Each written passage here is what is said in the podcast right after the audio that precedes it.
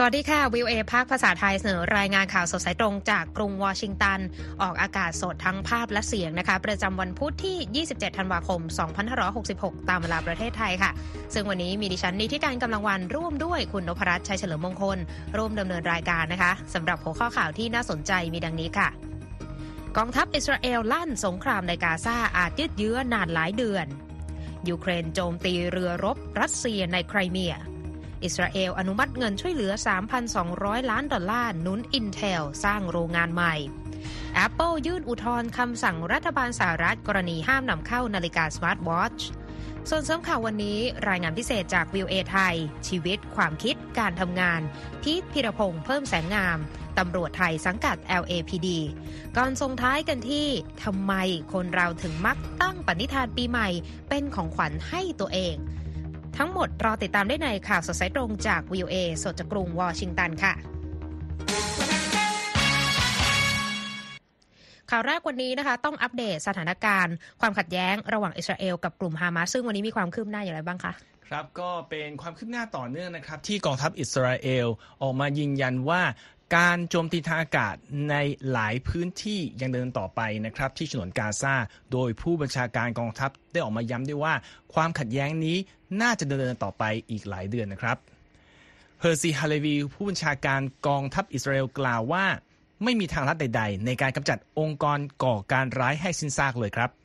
กองทัพอิสราเอลรายงานว่าได้ทำการโจมตีเข้าใส่เป้าหมายกว่า 100 จุด ซึ่งรวมถึงปล่องเข้าออกอุโมงค์และพื้นที่ที่สมาชิกกลุ่มติดอาวุธฮามาสใช้เพื่อโจมตีกองกำลังอิสราเอลด้วยครับ ขณะเดียวกันผู้ที่อาศัยอยู่ใน กาซารายงานว่ามีการโจมตีทางอากาศ และการยิงปืนใหญ่เข้าใส่ในพื้นที่ที่เป็นที่ตั้งของค่ายผู้อพยพ นูเซรัตและมากาซิรวมทั้งบูเรชด้วยครับ เจ้าหน้าที่องค์การสหประชาชาติได้แสดงความกังวลในวันอังคารเกี่ยวกับการโจมตีทางทหารของอิสราเอล ที่ก่อให้เกิดการล้มตายของผู้คนเป็นจำนวนมากเมื่อเร็วนี้ด้วยครับเซอิฟ มากังโกโฆษกของสำนักงานข้าหลวงใหญ่สิทธิมนุษยชน UN กล่าวว่า ทางสำนักงานรู้สึกเป็นกังวลอย่างหนักมาก เกี่ยวกับเดินการเดินหน้าถล่มกาซาตอนกลางหรือ middle Gaza โดยกองกำลังอิสราเอล ซึ่งทำให้มีชาวปาเลสไตน์เสียชีวิตไปกว่า 100 คน นับตั้งแต่เมื่อวันก่อนวันคริสต์มาสครับและเมื่อวันจันทร์นายกรัฐมนตรีเบนจามินเนทันยาฮูระบุระหว่างหารือกับสมาชิกพรรคลิคุดว่า อิสราเอลต้องเพิ่มแรงกดดันทางทหารต่อฮามาส เพื่อจะประสบความสำเร็จในการปล่อยตัวประกันทั้งหมด ที่กลุ่มติดอาวุธนี้จับไว้ให้เป็นอิสระ พร้อมย้ำว่าเราจะขยายวงการต่อสู้ในไม่กี่วันข้างหน้านี้ และนี่จะเป็นสงครามที่ยาวนาน และยังไม่ได้ใกล้จุดสิ้นสุดเลยครับเนทันยาฮูได้พูดถึงประเด็นดังกล่าวในหน้าบทความพิเศษหรือ op-ed ของหนังสือพิมพ์ The Wall Street Journal และกล่าวว่าจุดยืนของรัฐบาลอิสราเอลอยู่ที่ว่ากลุ่มฮามาสจะต้องถูกทำลายลง ฉนวนกาซาต้องกลายมาเป็นเขตปลอดทหาร และสังคมปาเลสไตน์ต้องปราศจากพวกหัวรุนแรงด้วยขณะเดียวกันทำเนียบขาวเปิดเผยว่ารอนเดอร์เมอร์ รัฐมนตรีว่าการกระทรวงกิจการ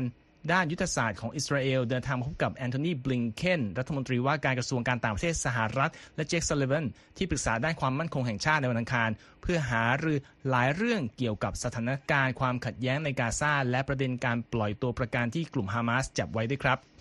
ทั้งนี้กระทรวงสาธารณสุขกาซาระบุว่าการโจมตีรุกคืบของอิสราเอล ซึ่งรวมความถึงการโจมตีทางอากาศหลายพันครั้ง และปฏิบัติการภาคพื้นดินต่างๆทำให้พื้นที่หลายจุดของกาซาพังพินาศและชาวปาเลสไตน์ราว 2,600 คนต้องเสียชีวิต ขณะที่คนส่วนใหญ่ของประชากร 2.3 ล้านคนในเขตปกครองนี้ต้องกลายมาเป็นผู้พลัดถิ่น และคนจำนวนมากต้องเบียดเสียดกันไปหาความปลอดภัยภายในค่ายผู้อพยพของ UN ที่มีสภาพแออัดอย่างมาก มื่อวันจันทร์อียิปต์ได้เสนอแผนที่จะช่วยยุติความขัดแย้ง ในครั้งนี้ด้วยการประกาศหยุดยิง และการปล่อยตัวประกันเป็นส่วนๆ รวมทั้งการจัดตั้งรัฐบาลปาเลสไตน์ที่ประกอบด้วยผู้เชี่ยวชาญ เพื่อบริหารจัดการฉนวนกาซาและเขตเวสต์แบงก์ตามการเปิดเผยของเจ้าหน้าที่อุโสรายหนึ่งของรัฐบาลอียิปต์และนักการทูตของยุโรปอีกรายที่ใกล้ชิดกับเรื่องนี้นะครับทั้งอิสราเอลและฮามาสแสดงท่าทีเฉยเมยต่อข้อเสนอดังกล่าวในเบื้องต้น แต่ก็ไม่ได้ออกมาปฏิเสธสิทธิเดียวครับ แล้วก็เปิดทางให้มีความน่าจะเป็นสำหรับการเดินหน้าใช้ช่องทางทางการทูตระหว่างคู่อริทั้งสองนี้ต่อไปด้วย เจ้าหน้าที่อียิปต์ที่ขอสงวนนามในประเด็นข้อเสนอดังกล่าวบอกด้วยว่า รายละเอียดของแผนงานนี้ เป็นการหารือระหว่างกลุ่มประเทศอ่าวเปอร์เซียและกาตาร์ก่อนจะเสนอให้อิสราเอลฮามาสสหรัฐ และรัฐบาลต่างๆของยุโรป เพื่อพิจารณาตามรายงานของสำนักข่าว AP นะครับ ค่ะ มาต่อกันที่สถานการณ์ระหว่างรัสเซียกับยูเครนนะคะ ทางกองทัพยูเครน โจมตีเรือรบรัสเซียบริเวณแคว้นไครเมียเมื่อวันอังคารนะคะ ได้สร้างความเสียหายให้กับกองเรือรัสเซียในทะเลดำด้วยนะคะ โดยกองทัพอากาศยูเครนเปิดเผยเมื่อวันอังคารค่ะว่าได้ใช้ขีปนาวุธร่อนในการโจมตีกองเรือรัสเซีย และการโจมตีดังกล่าวนั้น ได้ทำลายเรือโนโวเคอร์คัสของกองทัพรัสเซีย โดยโฆษกกองทัพอากาศยูเครนยูรีอีนัทได้เปิดเผยกับ VOA ว่ากองทัพยูเครนมีข้อมูลเกี่ยวกับพิกัดของเรือ และระบบป้องกันทางอากาศของรัสเซียในพื้นที่ดังกล่าว และเรียกการโจมตีนี้ว่าเป็นปฏิบัติการที่ยากลำบากอย่างยิ่ง เพราะมันไม่ง่ายที่จะจมเรือได้ พร้อมกับกล่าวว่ารัสเซียกำลังสูญเสียกองเรือและอิทธิพลในทะเลดำทีละน้อย โอเล็กซีเนสปาปาผู้บัญชาการกองทัพเรือยูเครนกล่าวกับ VOA เมื่อวันอังคารด้วยว่าการโจมตีครั้งนี้ จะมีผลกระทบต่อการมีอยู่ของกองเรือรัสเซียในทะเลดำค่ะ ด้านกระทรวงกลาโหมรัสเซียระบุว่าการโจมตีของยูเครนได้สร้างความเสียหายให้กับเรือโนเวอร์เคอร์คัสที่เฟโอโดเซีย โดยเซอร์เกย์อาคิชโยนอฟ เจ้าหน้าที่ระดับสูงของรัสเซียในไครเมีย ระบุผ่านเทเลกราฟว่าการโจมตีครั้งนี้ฆ่าชีวิตทหารหนึ่งนาย และมีทหารบาดเจ็บอีกสองนายนะคะ ขณะที่สื่อรัสเซียรายงานว่าประธานาธิบดีวลาดิเมียร์ปูตินแห่งรัสเซียนั้น ได้รับทราบเกี่ยวกับเหตุโจมตีครั้งนี้แล้วค่ะ อีกด้านหนึ่งในวันอังคารนะคะกองทัพยูเครนรายงานด้วยว่าได้ยิงโดรน 13 ลำจาก 19 ลำ ที่รัสเซียใช้โจมตีในช่วงข้ามคืน และว่าโดรนดังกล่าวนั้น มุ่งเป้าโจมตีโอเดสซาเคอร์ซอนมิโคลาอิฟและเคลมิดเซียค่ะคุณนพรัตน์คะครับยังอยู่ในประเด็นที่เกี่ยวข้องกับรัสเซียอยู่นะครับ ผู้นำฝ่ายตรงกันข้ามกับรัฐบาลเครมลินอเล็กเซย์นาวานียืนยันในวันอังคารนะครับ ว่าตนได้ย้ายมาอยู่ที่เรือนจำที่เขาที่แปลว่าเป็นเรือนจำซึ่งปกคลุมไปด้วยหิมะเหนือ Arctic Circle และว่ายังมีกำลังใจดีอยู่ แม้ว่าจะเหนื่อยจากการเดินทางร่วม 20 วัน เพื่อมาถึงเรือนจำแห่งนี้ตามรายงานของรอยเตอร์ครับ นาวานีโพสต์ผ่านสื่อสังคมออนไลน์ X ผ่านทนายของเขา หลังจากขาดการติดต่อไปมากกว่า 2 สัปดาห์ครับคุณนิติการค่ะเกิดขึ้นระหว่างอยู่ถูกนำตัวไปยังเรือนจำแห่งใหม่ครับที่ไม่ได้รับการเปิดเผยข้อมูลใดๆออกมา ซึ่งก็สร้างความกังวลถึงความเป็นไปของผู้นำการต่อต้านรัฐบาลมอสโกในช่วงที่ผ่านมาด้วย โฆษกของนาวานี่เปิดเผยในวันจันทร์นะครับ ว่านาวานี่ในวัย 47 ปี ย้ายไปอยู่ที่เรือนจำ IK3 ทางตอนเหนือของ Arctic Circle ในเขตคาร์ปเขตปกครองยามาโลเนเนตส์ของรัสเซีย ซึ่งอยู่ห่างจากกรุงมอสโกเมืองหลวงไปราว 1,900 กิโลเมตรครับนาวานี่ก็โพสต์ติดตลกเป็นครั้งแรกหลังย้ายมาอยู่เรือนจำแห่งใหม่นะครับ โดยบอกว่าผมคือฟาเ t อร์ฟรอสคนใหม่ครับ เพื่อสื่อถึงสภาพอากาศอันเลวร้ายที่เรือนจำและบอกว่า 20 วันในการย้ายมาเป็นสิ่งที่เหนื่อยล้าอย่างมาก แต่ผมยังมีอารมณ์ที่ดีอยู่เหมือนกับที่ Father Frost ควรจะเป็นนะครับ ทั้งนี้เรือนจำแห่งใหม่ของนาวานีรู้จักกันในชื่อ The Polar Wolf เป็นหนึ่งในเรือนจำที่มีความเข้มงวดสูงสุดแห่งหนึ่งของรัสเซีย ซึ่งนักโทษส่วนใหญ่เป็นกลุ่มที่ต้องโทษอาชญากรรมร้ายแรง และสภาพอากาศของเรือนจำที่เลวร้ายในฤดูหนาวนะครับ มีอุณหภูมิดิ่งหนักสุดถึงลบ 28 องศาเซลเซียสในสัปดาห์หน้าเลยนะครับ คุณนิติการค่ะโฆษกของนาวานี่เชื่อว่าการตัดสินใจย้ายนาวานี่ไปที่เรือนจำอันห่างไกล และเป็นสถานที่ที่ไม่เอื้ออำนวยนี้ก็เพื่อหวังโดดเดี่ยวตัวเขา ให้มีชีวิตลำบากขึ้น และทำให้ทนายความและพันธมิตรของเขาเข้าถึงได้ยากขึ้นนะครับ ค่ะ คุณกำลังรับฟังข่าวสดสายตรงจากวิวเอภาคภาษาไทยกรุงวอชิงตันนะคะ สามารถเข้าไปรับฟังหรือไปอ่านรายงานของเรากันได้อีกครั้ง ทางเว็บไซต์ v i w a thai com นะคะ ติดตามเราผ่านทางช่องทางหลากหลายมากขึ้นนะคะ บนโลกออนไลน์ไม่ว่าจะเป็น Facebook Instagram X และ YouTube v i w a Thai นะคะ รวมถึง Spotify ให้ได้ติดตามกันด้วย นอกจากนี้นะคะ ถ้ามีเรื่องราวที่น่าสนใจในเว็บไซต์ของเรานะคะ และอยากจะเข้าไปแสดงความเห็นก็เข้าไปคอมเมนต์กันได้นะคะ ที่ด้านล่างข่าวที่ท่านสนใจ และติดตามในเว็บไซต์ www.thai.com ค่ะ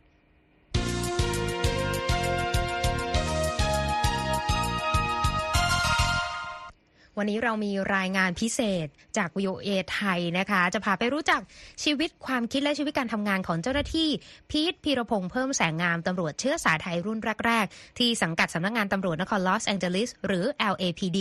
ที่เพิ่งตัดสินใจเกษียณอายุนะคะอำลาบทบาทหน้าที่การเป็นผู้พิทักษ์สันติราษฎร์ที่เขาภาคภูมิใจมากว่า 35 ปี ซึ่งคุณสุภกิจพัทรธีรานนท์ผู้สื่อข่าว VOA ไทยส่งรายงานมาจากแคลิฟอร์เนียมานำเสนอค่ะ การที่จะเข้ามาเป็นตำรวจเนี่ยใครก็ตามที่อยากเข้ามาตำรวจมันเสี่ยงอยู่แล้ว เสี่ยงมากนะครับ เพราะเราไม่รู้เนี่ยว่าวันไหนเราจะเจออะไรแล้วเราจะอาจจะกลับไปหาคนที่เรารักที่บ้านได้หรือเปล่า การที่เราได้มาเป็นตำรวจ แล้วเราไปเป็นผู้พิทักษ์สันติราษฎร์แล้วเราช่วยคดีมาหลายคดีเนี่ยไม่ว่าจะเป็นคนไทยหรือ หรือคนที่เอเอเนี่ยฮะการที่เป็นตำรวจเนี่ยมันให้ความภูมิใจและความอิ่มใจของผม ถ้าเราทำงานมาร้อยเปอร์เซ็นต์เนี่ยแล้วเรามีจรรยาบรรณของหน้าที่การงานของเราแล้วเราทำมาได้เนี่ยเราสามารถที่จะเปลี่ยนสภาพชีวิตของชุมชนได้ เพราะถ้าเกิดอาชญากรรมน้อยลงยาเสพติดน้อยลงประสิทธิภาพของชีวิตของชุมชนเนี่ยในครอบครัวเนี่ยดีขึ้นนะครับ ผมก็คิดว่าอันนี้เป็นสิ่งที่ผมภูมิใจมากที่ได้มาเป็นตำรวจมาเกือบ35ปีครับ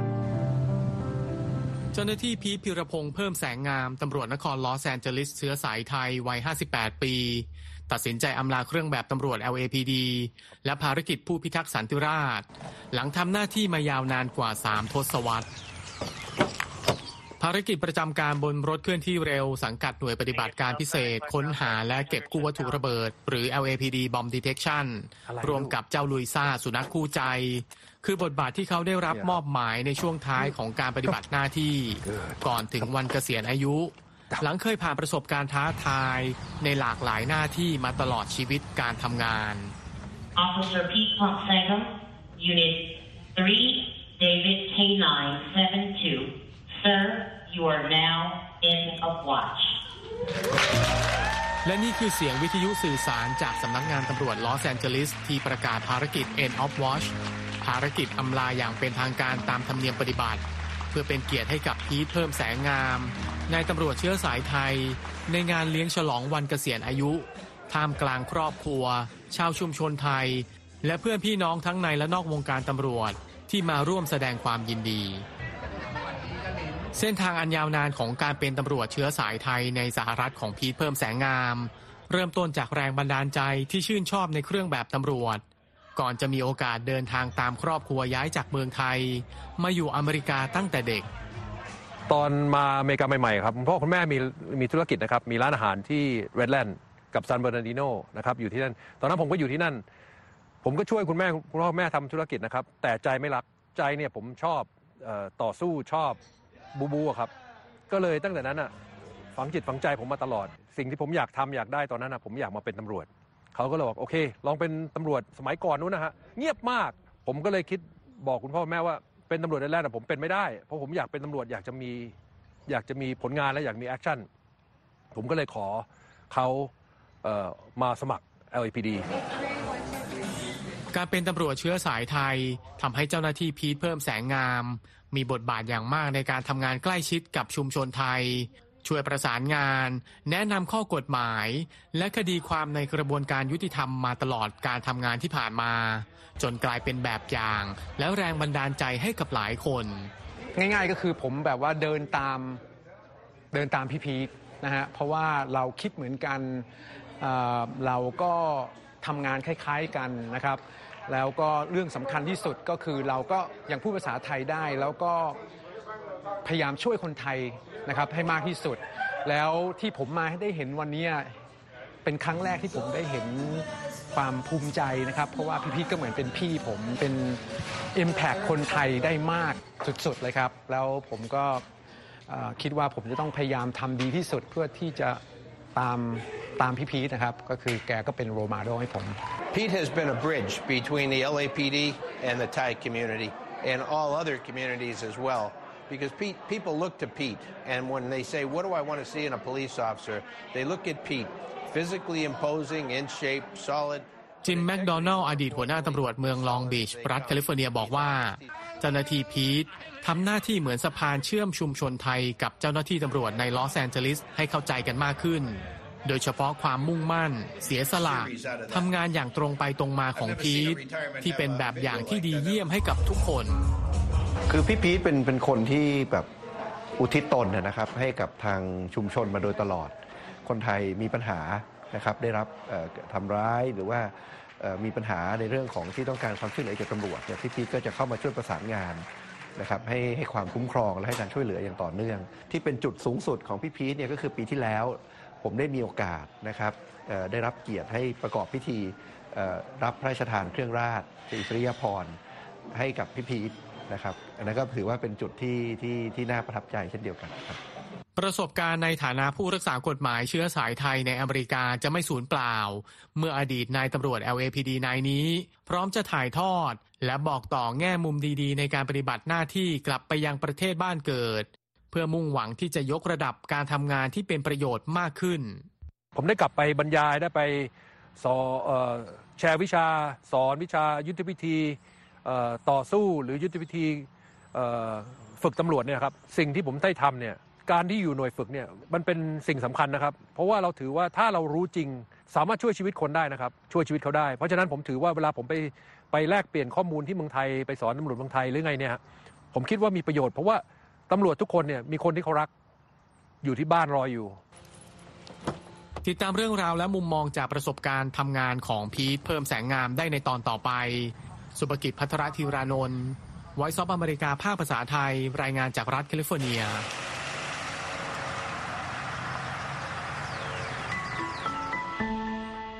ขอบคุณมากค่ะ คุณสุภกิจค่ะและก็อย่างที่คุณสุภกิจบอกไปนะคะ ติดตามรายงานชิ้นต่อไปได้ในวันพรุ่งนี้นะคะ คุณกำลังรับฟังข่าวสดสายตรงจากวิวเอภาคภาษาไทย กรุงวอชิงตันค่ะ Voice of America,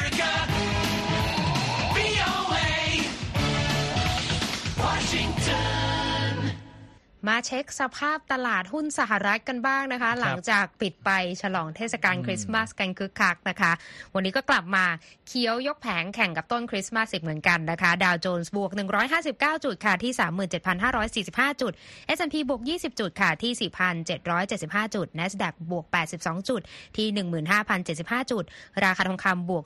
0.46%ที่ 2,078 ดอลลาร์กับอีก 70 เซนต์ต่อออนซ์ค่ะและค่าเงินบาทนะคะ1ดอลลาร์แลกได้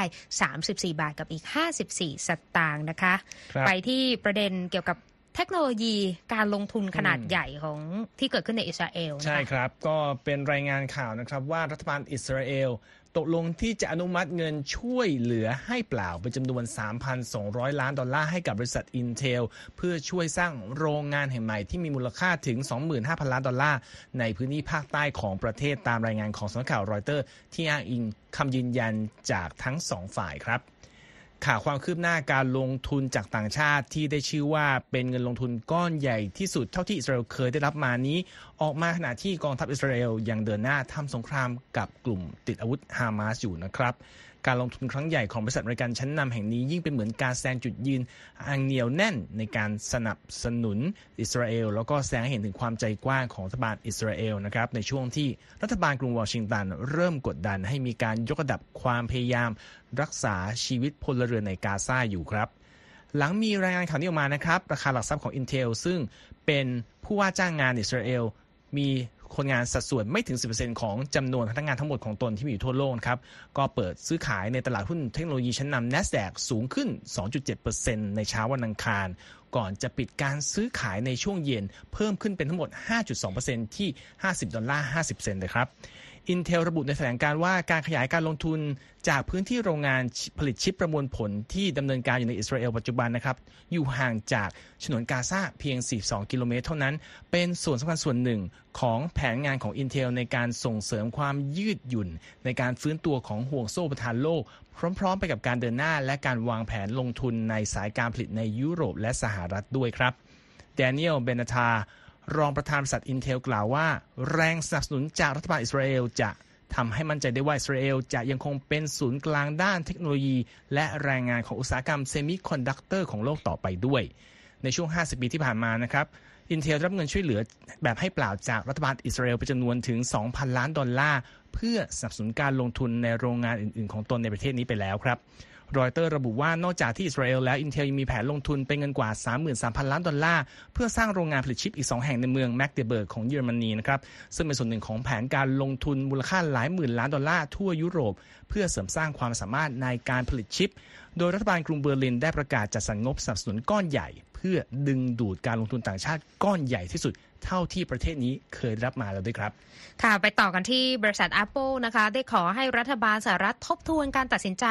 ห้ามนำเข้านาฬิกา Apple Watch นะคะ ตามคำขอของบริษัทเทคโนโลยีเฝ้าระวังทางการแพทย์รายหนึ่ง โดยคำสั่งดังกล่าวนั้น มีผลบังคับใช้ในวันอังคารนะคะ หลังจากที่ประธานาธิบดีโจไบเดนแห่งสหรัฐ ปฏิเสธที่จะใช้อำนาจวีโต้ในเรื่องนี้ตามรายงานของรอยเตอร์นะคะ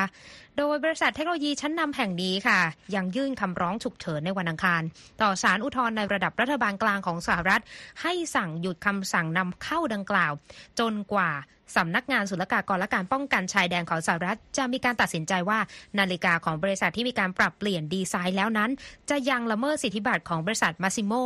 ผู้ยื่นคัดค้านการนำเข้าผลิตภัณฑ์นี้อยู่หรือไม่ และจนกว่าศาลจะพิจารณาคำร้องของบริษัทเสร็จสิ้นนะคะ Apple ระบุว่าสำนักงานศุลกากรมีกำหนดจะตัดสินใจในเรื่องนี้ในวันที่ 12 มกราคมนะคะ ประเด็นนี้กลายเป็นปัญหาสำหรับบริษัทเทคโนโลยีแห่งนี้ค่ะหลังจาก Masimo กล่าวหา Apple ว่าใช้เงินซื้อพนักงานของตนไป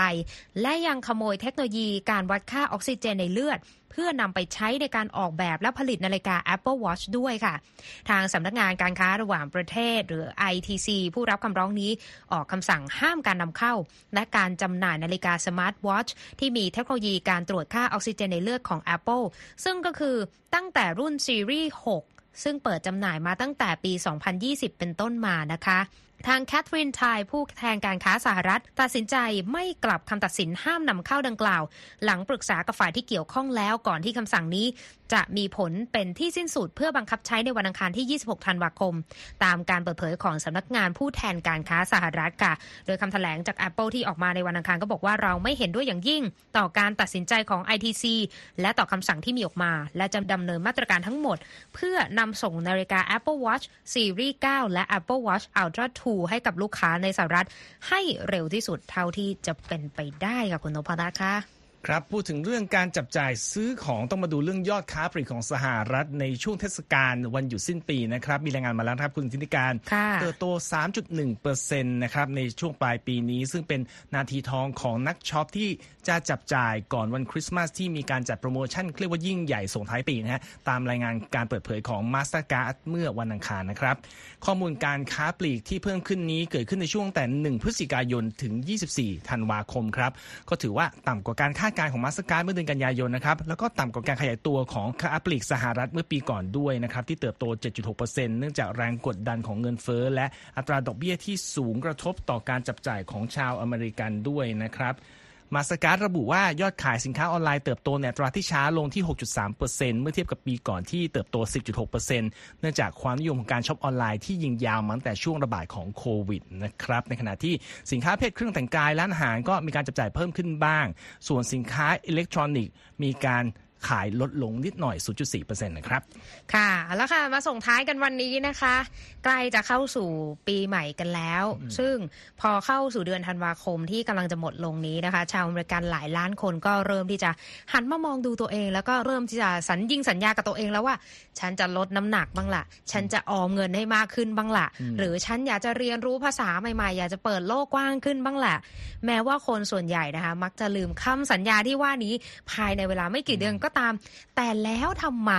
คนเรายังชอบตั้งปณิธานปีใหม่กันนะคุณนพรัตน์มีรายละเอียดมาเล่าให้ฟังค่ะ ครับต้องบอกว่าในปัจจุบันนี้นะครับการเปลี่ยนปีปฏิทินเนี่ยมักจะไม่ค่อยมีผลกับชีวิตคนปัจจุบันเท่าไหร่ แต่ว่าถ้ามองไปในอดีตนะครับชีวิตของมนุษย์ของเราเนี่ยใช้เวลากับเอ่อโลกของเกษตรกรรม ซึ่งเป็นการผูกติดกับฤดูกาลการเพาะปลูก แล้วก็การเก็บเกี่ยวตลอดทุกปี แล้วก็วนมาทุกปีนะครับมีการค้นคว้าวิจัยครับคุณนิติการบอกว่าการตั้งปณิธานปีใหม่แรก ๆ ของคนเราเกิดขึ้น ตั้งแต่สมัยอาณาจักรบาบิโลนในช่วงเมโสโปเตเมียนะครับในช่วงเวลาดังกล่าวก็เป็นช่วงโบราณนะฮะในเขาบอกมีการฉลองเทศกาลชื่อว่าอาคิตู หรือว่าเทศกาลเฉลิมฉลองในช่วงฤดูใบไม้ผลิ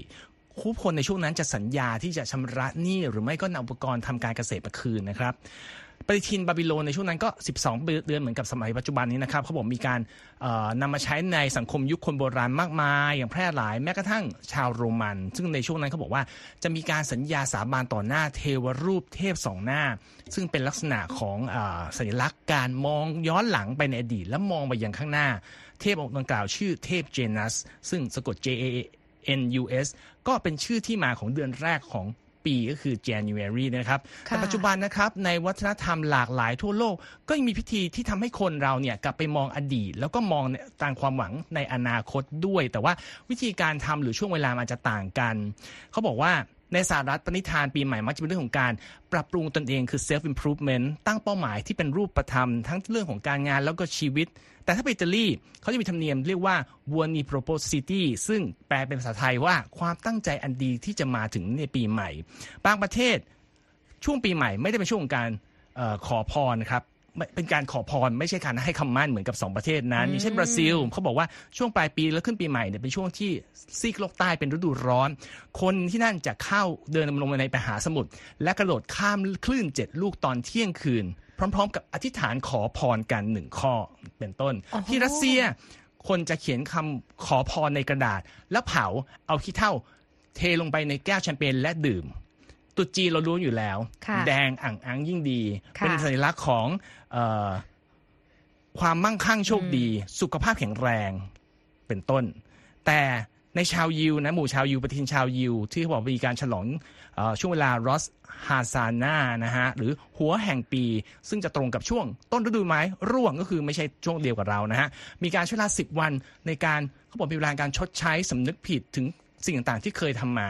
เมื่อพิจารณาแล้วหลายสังคมมีประเพณีคล้ายกัน แล้วทำไมคนปัจจุบันถึงอยากทำแต่ทำไม่สำเร็จกันบ่อยนั่นสิๆนักวิทยานักจิตวิทยาบอกว่าปัญหาคือเป้าหมายที่ตั้งมักจะใหญ่เกินจริงไปหน่อย หรือไม่ก็มีเยอะเกินไป หรือไม่ก็กว้างๆเขาบอกว่าจะบอกว่าอยากจะทานอาหารที่ดีต่อสุขภาพ หรือจะอ่านหนังสือมากขึ้นเป็นเป้าหมายที่กว้างไปทำยาก แต่ถ้าเกิดทำให้ง่ายลงเช่น หยุดดื่มน้ำอัดลม หรืออ่านหนังสือให้วันละ 20 หน้า ก็อาจจะเป็นไปได้บ้าง แต่ก็ต้องยอมรับว่าปณิธานหลายอย่างทำได้ยากมาก และยิ่งมีคนขอเยอะๆทำทำไปก็ลืมว่าขอไปกี่ข้อ แล้วจะทำค่ะสำเร็จไหม หรือบางทีตั้งไว้ดีมาก แต่พอช่วงแรกประสบอุบัติเหตุไม่เร็จอุปสรรคทำไม่สำเร็จ ก็รู้สึกแบบท้อไม่ทำดีกว่า แต่ว่า จริง ๆ แล้วมีนักปรัชญาแนว Marxism ในอดีต ชื่ออันโตนิโอแกรมซีเคยบอกว่า คนเราเนี่ยแทนที่จะพยายามทำตามชาวบ้านนะ ควรใช้เวลาแค่ในตอนเช้ามาทบทวนตัวเองเพื่อรอทำปรับปรุงสิ่งใหม่ๆ ในวันที่กำลังเกิดขึ้นดีกว่า แล้วก็มีงานวิจัยที่บอกว่า ปณิธานที่ประสบความสำเร็จมากที่สุด ก็คือปณิธานที่มีแรงจูงใจมาจากความจำเป็นที่ต้องทำแล้วก็เข้ากับการเปลี่ยนแปลงในชีวิตตนเองมากกว่า แต่ว่ายังไงก็ตามนะครับ ถึงเราจะไม่ประสบความสำเร็จในการทำตามปณิธานที่ไว้ แต่เขาบอกว่าปณิธานก็ยังเป็นสิ่งที่ช่วยให้เราทบทวนชีวิตของเราได้ดีขึ้น แล้วก็เตือนตัวเองว่าจะเปลี่ยนแปลงอะไรก็ได้ ถ้าเราอยากจะทำเป็นประเด็นที่น่าสนใจแล้วก็ข้อคิดจากเรื่องนี้ก็คือว่า ไม่ต้องตั้งเป้าหมายที่ใหญ่โตมากอืมแต่อาจจะคิดเรื่องง่าย ๆ เช่น เราเลือกที่จะเป็นคนที่ดีขึ้นเป็น better version ของตัวเองในทุกๆวันก็ได้นะคะครับและที่จบไปค่ะก็คือข่าวสดสายตรงจากกรุงวอชิงตันวันนี้นะคะ ดิฉันหนีที่การกำลังวัน ผมธนรัชชัยเฉลิมมงคล ผู้รายงานสวัสดีค่ะ สวัสดีครับ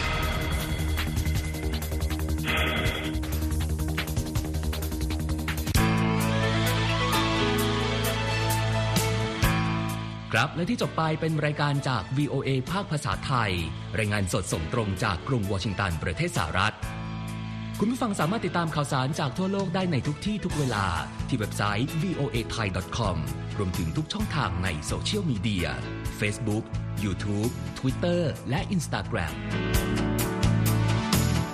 เริ่มต้นวันด้วยการอัปเดตข่าวสารจากทั่วโลก ผ่านรายการข่าวสดสายตรงจาก VOA ภาคภาษาไทย และสุดสัปดาห์กับ VOA ทั้งยังเรียนรู้เรื่องราวทางวัฒนธรรม และไลฟ์สไตล์ผ่านรายการภาษาอังกฤษแบบอเมริกันของเรา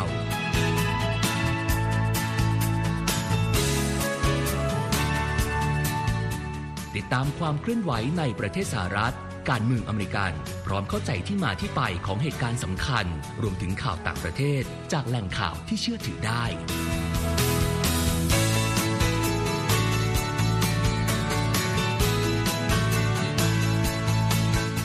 นอกจากนี้ VOA ยังมีบทสัมภาษณ์และคอนเทนต์แบบ Exclusive จากบุคคลที่น่าสนใจหลากหลายวงการ และยังมีเรื่องราวของคนไทยในประเทศสหรัฐอีกด้วย